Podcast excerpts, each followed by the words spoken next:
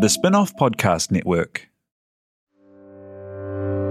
When the Facts Change is brought to you by the Spinoff Podcast Network in partnership with Kiwibank, the bank for Kiwi looking to get ahead in business and in life. A bank that delivers expertise and banking know how, smart advice for business owners wanting to invest, grow their business, or diversify. A bank that adapts with technology through the lens of its people and customers. It is a bank with heart that is driven by its purpose. Kiwi making Kiwi better off. I'll let you in on a dirty little secret. A couple of weeks ago, I spent $16.50 on one punnet of strawberries at a supermarket in Wellington. Now, to be fair, it was one of the bigger punnets, so 500 grams. So even then, seven or eight dollars for a normal punnet of strawberries is pretty expensive. But I have to tell you, I have a deep weakness for strawberries, particularly the juicy red ones, because they reek of summer. They make you feel good. And when we're heading into autumn, there's nothing better than some fresh, juicy, sweet strawberries um, cut up on my porridge in the morning to make me feel good. So I just couldn't resist and I enjoyed them over three or four breakfasts. Why am I telling you about this? Because I think you can learn a lot about the flaws in the New Zealand economy through this punnet of strawberries. This punnet was from Lewis Farms a Levin based operation which has been around for three or four generations.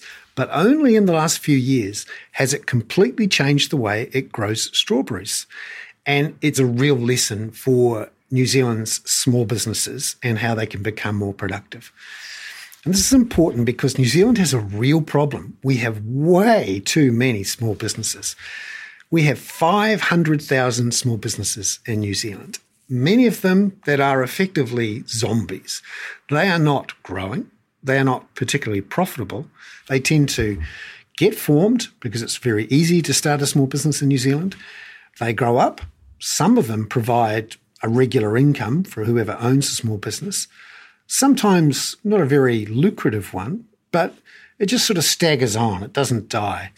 Now, in most other countries, those sorts of businesses go out of business. Essentially, it's very difficult to borrow against those businesses, and if you have a bad year, they typically go bankrupt. But in New Zealand, that's not the case because many people who own these businesses and create these businesses also have houses and land, which is appreciating in value so much that if they have a bad year, they can just dip into the equity in their home. No problems. So, what you're actually doing with that business, you might be a tradie or running some small farm. And nominally, it's the thing you do. But what you're really doing is farming land, if you like. You are taking advantage of leveraged tax free capital gains. And it's one of the reasons we have such a low proportion of our small businesses that grow up and become really big, to develop some scale, to develop some productivity, use some technology, use some special marketing skills or product development to actually become quite big and quite productive and generate real cash profits. We don't have many of those.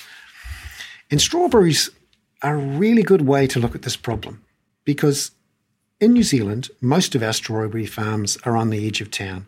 I remember as a kid, and this is one of the reasons I have a deep weakness for juicy red strawberries in summer, is that every year, a couple of weeks before Christmas, I would get together with the rest of my family, and when we go out to a pick your own strawberry place, and it was such a fun thing. We'd go there with our little ice cream containers and we'd fill them up with one load of strawberries. And of course, we'd eat two loads of strawberries as we went.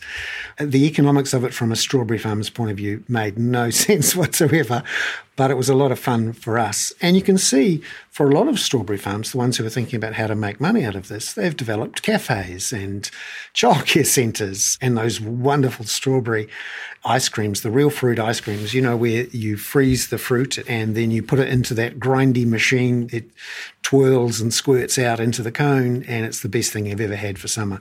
Actually, quite an unusually New Zealand thing. there are some places overseas that sell New Zealand style real fruit ice cream. It's one of the innovations of our strawberry farming business. But Lewis Farms has done more than just create real fruit ice cream. They've also changed the way that strawberries are grown. Now, of course, in most uh, New Zealand strawberry farms, you have the mounds of black plastic and the strawberry plants growing out in the open air. Vulnerable to changes in temperature, uh, particularly wet or humid summer, which is actually what we had in the summer that's just passed. However, if you invest in uh, big, long plastic tunnels with trays of a coconut base that you plant your strawberry plants in, you can actually completely transform your productivity. And that's what Lewis Farms has done. It has brought in from overseas these plastic tunnels and grown its strawberries hydroponically. Because by doing that, it gets more control over the amount of fruit per plant. In fact, there's a significant increase in the yield of those plants. And it's also significantly increased the amount of strawberries that someone can pick in an hour because you're not having to bend down. It's right in front of you. You actually can pick three times as much strawberries from these trays at waist height in a hydroponic tunnel than you can by bending over and crawling along the ground picking up uh, strawberries in a conventional farm. That means that Lewis Farms is able to produce a lot more strawberries more consistently for a higher quality for a longer period and get access to the supermarkets because it can build a brand and be able to exercise some pricing power. Pricing power that means they can charge me, I'm sure the supermarket took its cut, $16.50 for a punnet of strawberries. This is important because the people at Lewis Farms, Cam Lewis, and Catherine Lewis have just quietly built something that is pretty new and interesting in New Zealand the use of these hydroponic farms. And they're doing it in a way that a lot of other strawberry farmers have chosen not to because many of them are on the fringes of town. They've been able to sit there and essentially make an awful lot of money by just being on the edge of town, being ready to develop that land into residential properties. And you've seen quite a few of these farms have been lost over the years as they've been developed into suburbs, uh, often very rich and productive land. But farmers who maybe have had that business for several generations are quite happy just being a strawberry farmer, not just potter along, a good year here, a bad year there. But you don't have to worry much when the real job you have is actually just sitting on the land, waiting for the tax free leveraged capital gains to come along. So this week I spoke to Geoff Langford, who is an expert uh, plant and water scientist based at Lincoln, who's been involved with the strawberry industry since 1971. He's seen all the different varieties come and go and seen how the industry has developed.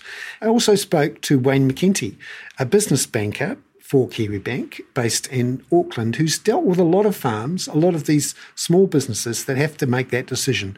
Do I continue to stagger along, perhaps run a lifestyle business, or do I try to increase the productivity of the business, grow its scale, grow its complexity, improve its marketing, uh, use investments in technology and in skills to grow the output per hour worked? And that is the key problem New Zealand has. We do not have high enough productivity. And remember, half a million small businesses, not many of them go broke. Our ratio of those that go up and become very productive versus the ones that go out and fall over is actually very low compared to the rest of the world. We need to get there. We need to have a lot more of these Lewis Farms type businesses that are looking for growth, looking for scale, and looking to improve what they do day in, day out by investing capital in something other than land. That's this week in When the Facts Change, a story about strawberries, about productivity, and about how it is as a country we're not really growing our incomes much. Instead, we're relying on land for our wealth.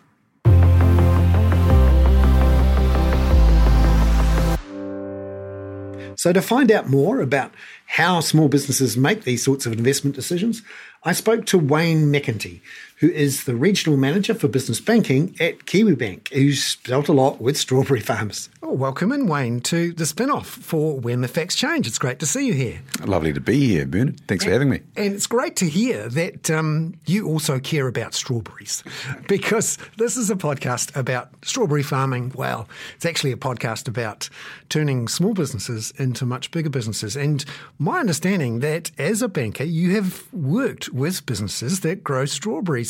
What we found is that some of them are actually, I mean, they're really good strawberry farmers, but in essence, they're land bankers with fruit businesses.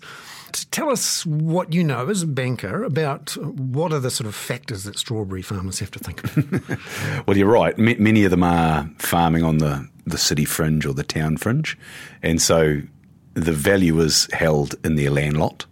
And they might have a strong sort of farm gate honesty box type business with a with an ice cream van or something attached to it. But but in essence, you did right. A lot of it is the capital is tied up in the property itself, and they they can be uh, they mightn't invest that much in their businesses, but they might just be waiting for the time when a property developer comes in and writes them out the big check. Yeah, and, and in a way, that's a nice microcosm for a lot of small businesses in New Zealand. They're doing something maybe they enjoy personally. Um, maybe they love a good strawberry, or maybe it is they're uh, running a small business that um, they enjoy being an electrician, or maybe they enjoy being a a small farmer of some sort, but they don't have great ambitions to grow, or if they do have spare capital, they've worked out, like a lot of New Zealanders, that the lowest risk uh, highest profit, lowest tax way to spend that spare capital is to maybe invest it in their land um, or beef up their home or buy a bit more land. Uh, but I'm curious about the ones who choose to actually grow their businesses on that land. So, what I'm curious about, and you must see lots of different businesses come to you and who are thinking about growth, or maybe not. What is it that really uh, is the secret ingredient that means some businesses make the leap from being just a few people, maybe a small fa- family operation, to maybe it's 20 or 30 or 50 people, maybe exporting. Um, what is it? That, what does it really makes a difference? Hmm. Well, well, some of the businesses you're right are, are, focused on growth. Some of the businesses at the moment in the relatively unsettled economy we're in, uh, you know, some of them are, f- are, focused on survival. Um, and then there's a, a vast amount of you know examples between those two spectrums. But um, in the main, what what stands out to me is businesses that know and understand and are really close to the numbers, so they watch their P and L really really carefully. So that you know when I'm talking to someone or a business owner that knows and understands the P and L, their profit and loss. Um, and the effect of the P&L on their balance sheet. That's the you know, being close to the numbers, I, I know it's easy for a banker or an accountant to say, but you really do need to be close to it because if you're close to those numbers, you'll understand your return on investment.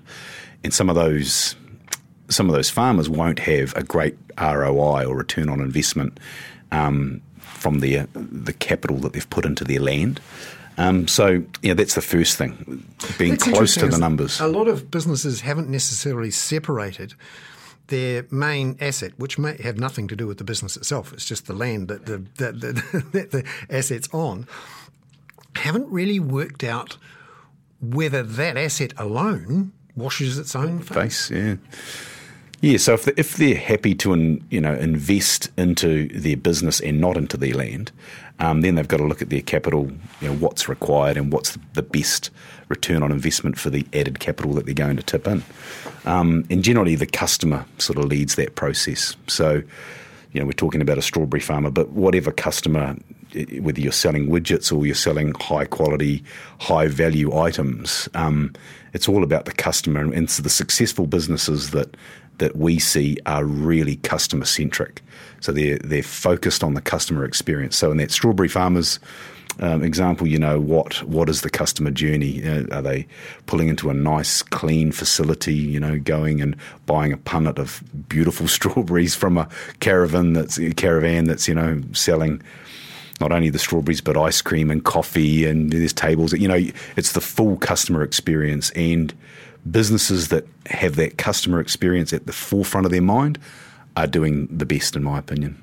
Now, the example that we're talking about in this episode is a farm which has decided to invest in its systems and in capital in the uh, the plastic um, tents over the strawberries and the hydroponic trays and doing it in a way so that they're much easier for people to pick. They're not having to bend over and break their backs, and doing it at a scale and a consistency which means they can offer a, a particular product at a particular volume to a particularly high margin buyer for a longer period. So they're essentially re- taking a lot of the risk out of the business, building scale into the business, and building profit into the business by uh, having a particularly high quality and very consistent product, uh, which is quite tough to do if you're a farmer reliant on the weather.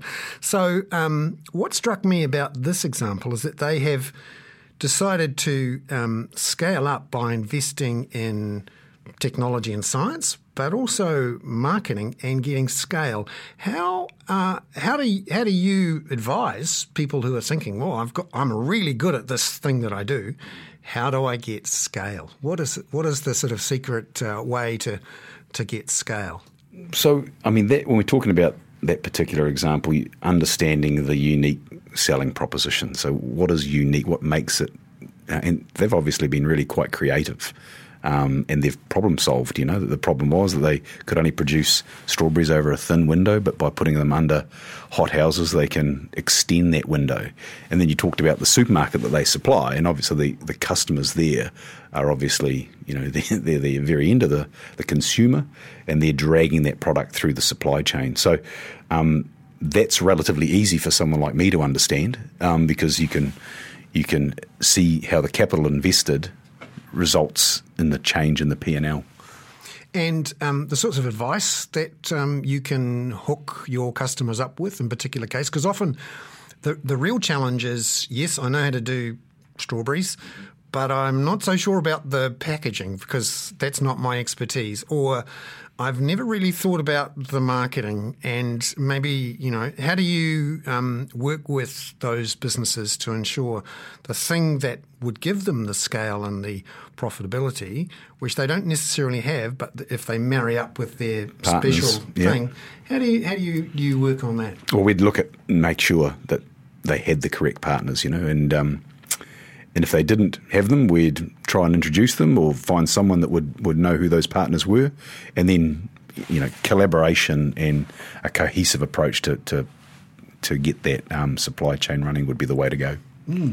And um, what are the sort of main mistakes that people make when they're thinking about growing their their, their business? Because they, you know, everyone thinks, "Wow, I'm really good at this. This is amazing. Um, I just, I'll just do more of it, and it'll all sell." Or uh, uh, what are the what are the, the pitfalls? Well, doing exactly the opposite. So not not partnering correctly, trying to do it all themselves, um, and doing it poorly, and then you know, in a strawberry sense, they might produce uh, inferior product, and their market crashes. Their consumers um, no longer rely on their product, and they they shop elsewhere. So, yeah. The exact opposite of what we're discussing really is the, is the biggest pitfall. And for a lot of businesses, they when they have that choice, do I stay at my current small scale, which may not be unprofitable, uh, or I can um, choose to try and do the investment myself and get to scale, or the other option is to um, essentially capture some of the benefits of that growth to scale by selling out. So um, a lot of small businesses are in that delicate moment where you know, do I go up or do I go out? Yes, yeah. And tell tell us about how you work with uh, smaller businesses that might be in that, that situation where they have a choice and how to analyse that choice. Well, if they're happy with their the way their business is going and they're happy with their return on investment, um, we're not going to play God and, and, and try and convince them otherwise. But if they want to differentiate themselves and they're in growth mode, you know, there's plenty of professionals out there, along with bankers, um, you know, accountants, lawyers, um, business um, consultants that will help them get to where they want to get to. Um, so really, it, it comes down to them. They're, they're the ultimate the destiny sits in their hands. So. And what are you finding um, at the moment with, um, you know, we're going through a period of stress. Mm-hmm. Some uh, people who've been running businesses for quite some time, mean, they might have had a bad year here and there, mm-hmm. but they sort of sail through it. And particularly because there's a lot of business owners who are in their 50s and 60s. They're heading towards retirement. Um, maybe the son or the daughter they thought was going to take up the business has not hasn't, hasn't, taken it up.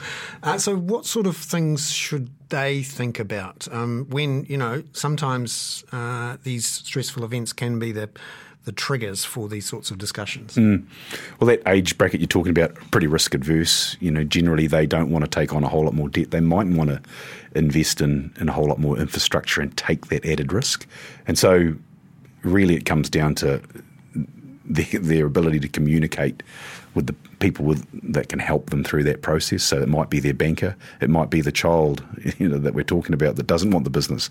Can they convince them to, to come on into the business in a in a shareholder buyout situation or something like that? But um, yeah, they've got to communicate with their uh, with their professionals and make sure they make the a well informed decision on their exit. Yeah, because uh, that's often a, a, tough one. You've got someone who runs a business.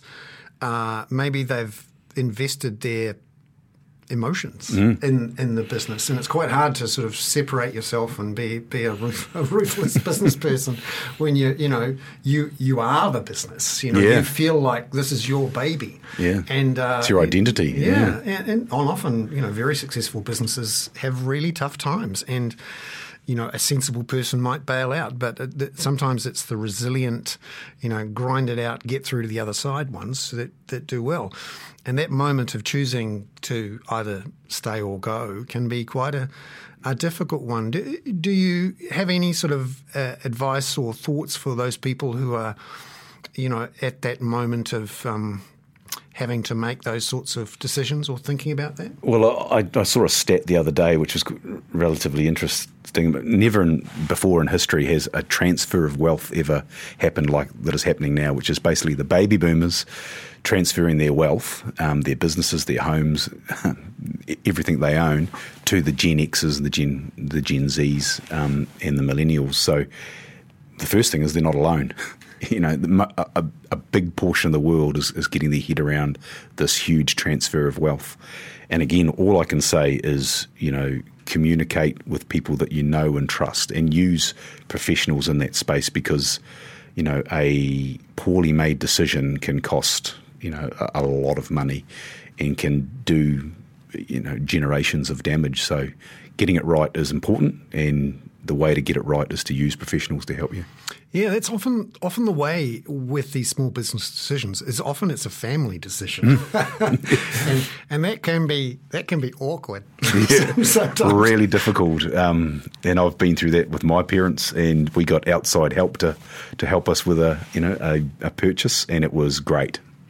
So I uh, I fully endorse the using the using of professionals in that space. And also, sometimes you've got uh, people who come are coming at it from a different angle, in that the parents maybe uh, invested themselves in the business and are proud of it, and expect that um, whoever takes it on would do exactly the same thing. Whereas maybe, and, but they themselves aren't willing to risk adding more of their own capital into it. But sometimes, if you are passing on to kids or uh, in-laws or, or whatever, you've got people at different points in their life. Maybe they're younger, maybe they're more keen to take a bit of a risk. Maybe they're they've got a bunch of different experience. Maybe they've worked overseas in an interesting business that's given them some skills or or whatever. Um, how how often do you see this sort of uh, intergenerational transfer as a trigger for a growth moment for someone saying, actually, you know what, Dad, you've done a well, Mum, you've done a fantastic job over those years. But, but I'm, I'm going to do something different. yeah. yeah, you'd be surprised. More often than not, you know, the business will go in a different direction um, at that point in time, at that transfer. So they come in with a, a burst of enthusiasm, um, sometimes an injection of capital, and they take it in a different direction. Sometimes that's um, that's monumental for the for the business. Mm. And what are the pitfalls there to watch out for that if anyone's going through their checklists of, uh, I'm really going to go for growth? yeah, hasten slowly is probably the key. You know, um, you don't want to overinvest early. You don't want, here's me working for a bank, but you don't want too much debt loading um, until you've got your feet under the desk. And sometimes the decisions your mother and father have made were pretty well rounded decisions. So I wouldn't reverse a whole lot of those. If it's making money now and when you get your hands on the reins, it's likely to make money in the future if you if you steer it correctly. So fantastic, Wayne. Thank you very much for coming in. Appreciate your time on When the Facts Change. Thank you. Thanks there to Wayne McEntee from Kiwibank. After the break, I speak to land and water scientist Geoff Langford from Lincoln University. He's been growing strawberries since 1971. There's nothing he doesn't know about strawberries. When the Facts Change is brought to you in partnership with Kiwibank to help you understand the issues affecting the economy. And that's what their team of experts is here to do too. Here's Kiwibank's chief economist Jarrod Kerr on what's happening with inflation in 2024. Globally, inflation rose to really high levels. We saw inflation averaging over 10% uh, last year. Now, central banks have reacted. They, they've tightened monetary policy. They've lifted interest rates to levels where it hurts. We've seen growth slow down and we're seeing inflation coming off, which is great news because we import a lot of inflation from the rest of the world, and that imported inflation is easing. So half the job that we're trying to do locally is is being done for us offshore. The other half, the domestic bit, well, that's the tough bit. That's the sticky inflation that's coming out of our housing market. It's coming out of construction. It's coming out of service industries, and it's going to be hard to contain. Visit kiwibank.co.nz to stay up to date with detailed economic analysis and forecasts from Jarrod and other Kiwibank experts. They take big issues from both here and overseas and make them relevant to Kiwi businesses. Ready to rediscover the joys of cycling? With over 300 kilometres of cycle paths across Tamaki Makaurau, jumping on your bike and going for a ride is such a fun way to discover the city from a different perspective. Cycling is getting more and more popular across Auckland, so now's a great time to join the hype and give cycling a go. Head to at.govt forward slash cycling to find your nearest cycleway today. Raising capital or taking your business to the world? Investment Fix has the lowdown on everything you need to make it happen. This season, we're exploring the US market, the opportunities it offers, what it takes to grow a business there, and the best way to approach investors. Join some of the superstars of the investment and business world as they share advice from their time in the US so you can make your mahi count in this massive market. The Investment Fix podcast, brought to you by Invest New Zealand. Tune in today. Welcome in to Geoff Langford, uh, who is a long-time plant scientist who spends a lot of time with strawberries. Geoff, great to see you here on When the Facts Change. Thank you very much. Uh, tell us about um, your experience time with strawberries and, and why you love them so much. Uh, well, I started uh, with the crop uh, in 1971, so it's over 50 years now. Um, but the crop, um, I really like it because um, it's one of the more uh, tolerant crops. So if you have a problem during the season, you still have lots of opportunity to for it to come right later in the season. Um, strawberries traditionally start cropping around September, and nowadays they'll go till the end of May. When I was a kid, um, it was always a, a, Christmas tradition, if you like, to a couple of weeks before Christmas, go to the local strawberry farm. We lived in the Waikato, and um, pick some of our strawberries ourselves. Uh, and things hadn't changed much in the twenty or thirty years that I remember it. There was a a plastic mound with the strawberry plants out in the open, and I used to wander along and pick, pick the juiciest strawberries, and not much had changed until a few years ago when I noticed a few of these hydroponic uh, tunnels, plastic tunnels, where the strawberries were at waist height. Tell us what's happened there, how the, the business of strawberry farming has changed for a few people. Yeah, well, it's it's not exactly hydroponics because they're not growing in in water. They're they're grown in slabs of coconut coir uh, that are imported from uh, overseas, um, and then the salts are flushed out, and then they're, they're fed like a hydroponic system. But there is some buffering capacity uh, in the coconut coir itself.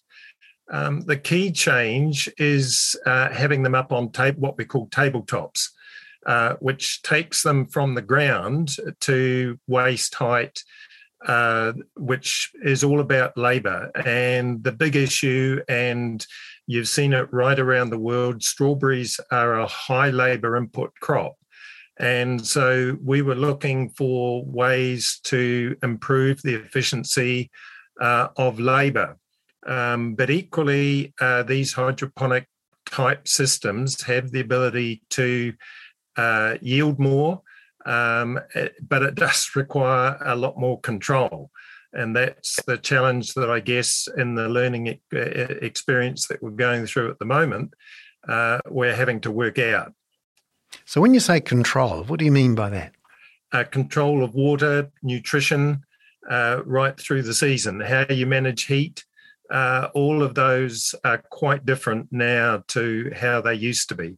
So tell us what are the advantages of having some of these plastic tunnel systems with the, the coconut core in the in the trays? Why would you build one of these things as, as a strawberry farmer? Labour is pure and simply, really. Um, it's it's all about the the cost of uh, and efficiency of labour and I was talking to one of the runner producers just the other day, and he was saying uh, that um, some of the traditional growers have cut back their orders this year because they can't get labour to pick them on the ground. And we saw this particularly in Australia, uh, talking to some of the Australians. Basically, if you don't have a tabletop, it gets harder and harder to get people to pick your fruit and work in the crop. So, how much more efficient is it to have it at tabletop? Because I can understand not having to bend over is good for your back, but what's the what's what's the scale of the advantage? I, I haven't got any specific uh, details, but I know that for our little trial plot, um, the difference in time that it takes us to pick it uh, used to take us about three hours.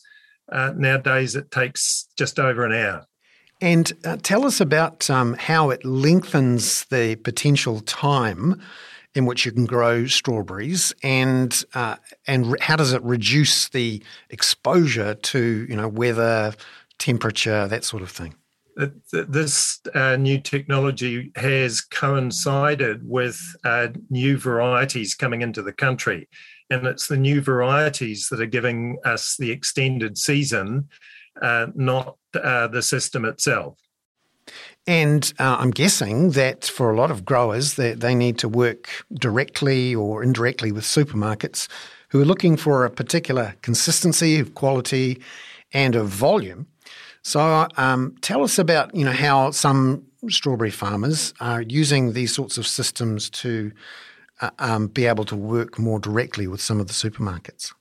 Yeah, well, there's there's always a big uh, bun fight as to who gets which of the uh, the supermarket uh, orders, and obviously the supermarkets are looking at uh, consistency of supply and consistency of quality. And uh, yeah, I mean, there'll uh, some winners and losers. And I noticed just in the last Christmas that there was a real shortage of strawberries around where I was, and the price the price went up. What was go- what went on in the, in the summer that just happened? Probably the worst season that I have experienced in my time, um, simply because of the amount of rain. Um, and it was just, it just didn't let up. Um, and even under these tunnels, um, you would have thought that, well, they're not getting rained on, they should be all right. The problem is that the disease that is causing the problem, which is a very common disease called botrytis, uh, it only needs humidity. And if you've got uh, high humid conditions because of the rain outside, uh, even under tunnels, uh, you're getting that high humidity, which is causing the rot. Can Can you also um, give us a sense of you know how much development there's been in the industry over the recent uh, couple of decades in terms of uh, different varieties, different flavors, different yields with the different types of plants and the way that people are growing them? Yeah, well, we bring in uh, usually five new varieties about every five years. And they tend to be one of those five uh, tends to be a commercial success. What has happened um, even more recently, instead of just uh, the company that's um, bringing these in from the University of California, um, there's now four or five players all bringing in new varieties. So not all of those have hit the market yet. So um, we're in for even more changes uh, in the next few years. And the industry, when I was growing up as a boy, there were lots of very small operations, family farms, often around the big cities. But I'm guessing, like a lot of uh, industries, you've got some who've scaled up and some who've just uh, stayed there as relatively small. How has the structure of the industry changed over your time? Uh, well, it, it hasn't a lot, surprisingly. And, and I think, again, it comes around the labour issue is that you can't grow strawberries without a good supplier of reliable labour uh, near your operation, and the scale of your operation is still determined by that availability. And so I'm guessing um, a lot of people have to have their strawberry farm not so much um, because the soil is absolutely perfect, or but actually just because they need to be close to the labour source. Absolutely. Yeah, and um, uh, I'm I'm curious, what's what's the sort of main limits on strawberry production in New Zealand because I, I, love them. I'd, I'd, have them every every dinner. But um, uh, what, what's stopping us from you know um, growing them everywhere? Well, we uh, we do export uh, somewhere between five and ten million, uh, you know, each year. Um, and that, uh, you know, once we get over the COVID thing and life gets hopefully back to normal, I would expect uh, the export side is an opportunity that will be part of uh, any um, industry expansion. But you need the, you know, the growers need the price to make it profitable. Um, and that's the the driver at the moment is that because labour's gone up, fertilizers have gone up, you've got all this capital cost investment trying to get a return uh, from a punnet that the consumer expects to buy for two dollars just doesn't work. And um, what do you think uh, we'll see in terms of mechanisation of the industry over the years? I know that in some areas, you know, some types of grapes, uh, some types of apples, you see a lot more mechanisation, pickers, pruners, those sorts of things. In these sorts of fruits. Can you see this becoming more mechanized? There's a lot of development work going on uh, with robotic strawberry pickers in the US, but uh, they are, pro- I reckon, at least 10 years away. Um, from having something that I think uh, will work. Um, I might be surprised, it might come in sooner, but uh, they've been working on it for a long time so far, and it's it's more difficult with a crop like strawberries, in particular, with these structures, to set up uh, robotics to uh, work through a crop. Is that because um, they need to be very careful when they pick the straw- strawberries, not to crush them? certainly part of it, yeah, and how they pick it and so on. Uh, that they will all be issues, and um, making sure that the fruit is fully ripe before it's picked uh, will be an issue as well because you can have fruit that's red on one side and and not ripe on the other, and that can confuse things like robotic pickers. Yes, I, I, became an expert as a kid at finding the juiciest, reddest, sweetest strawberries, which which was a real talent, I have to, I have to say. Uh, um, can you um, also give us uh, an idea of the types of strawberry farmers that that you know of uh, and how they're they're doing at the moment? Because often a lot of them will be on land that's quite close to um, towns and become very valuable, and there must be quite a bit of pressure to turn it into into residential. Yeah, we've we've seen that uh, with you know three or four of the big Auckland growers uh, who have uh, retired or moved on. Um, so yeah, um, it, it is a factor when you've got uh, high value land that you can sell and retire if you want to. It's a question of how much do you want to keep growing strawberries.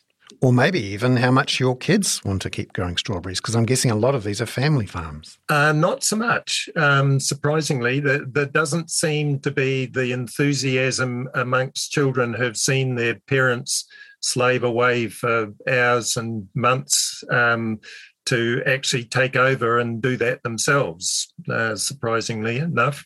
See, that was my dream: is to grow up on a on a on a strawberry farm and just be able to eat strawberries every day for forever. But I'm guessing I'd be sick of them after a few weeks.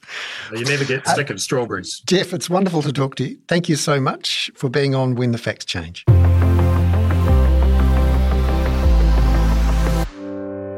Thanks there to Geoff Langford from Lincoln University. I'd also like to thank Wayne McEntee, who has come to us from Kiwibank, the regional manager for business banking there, to talk about small businesses.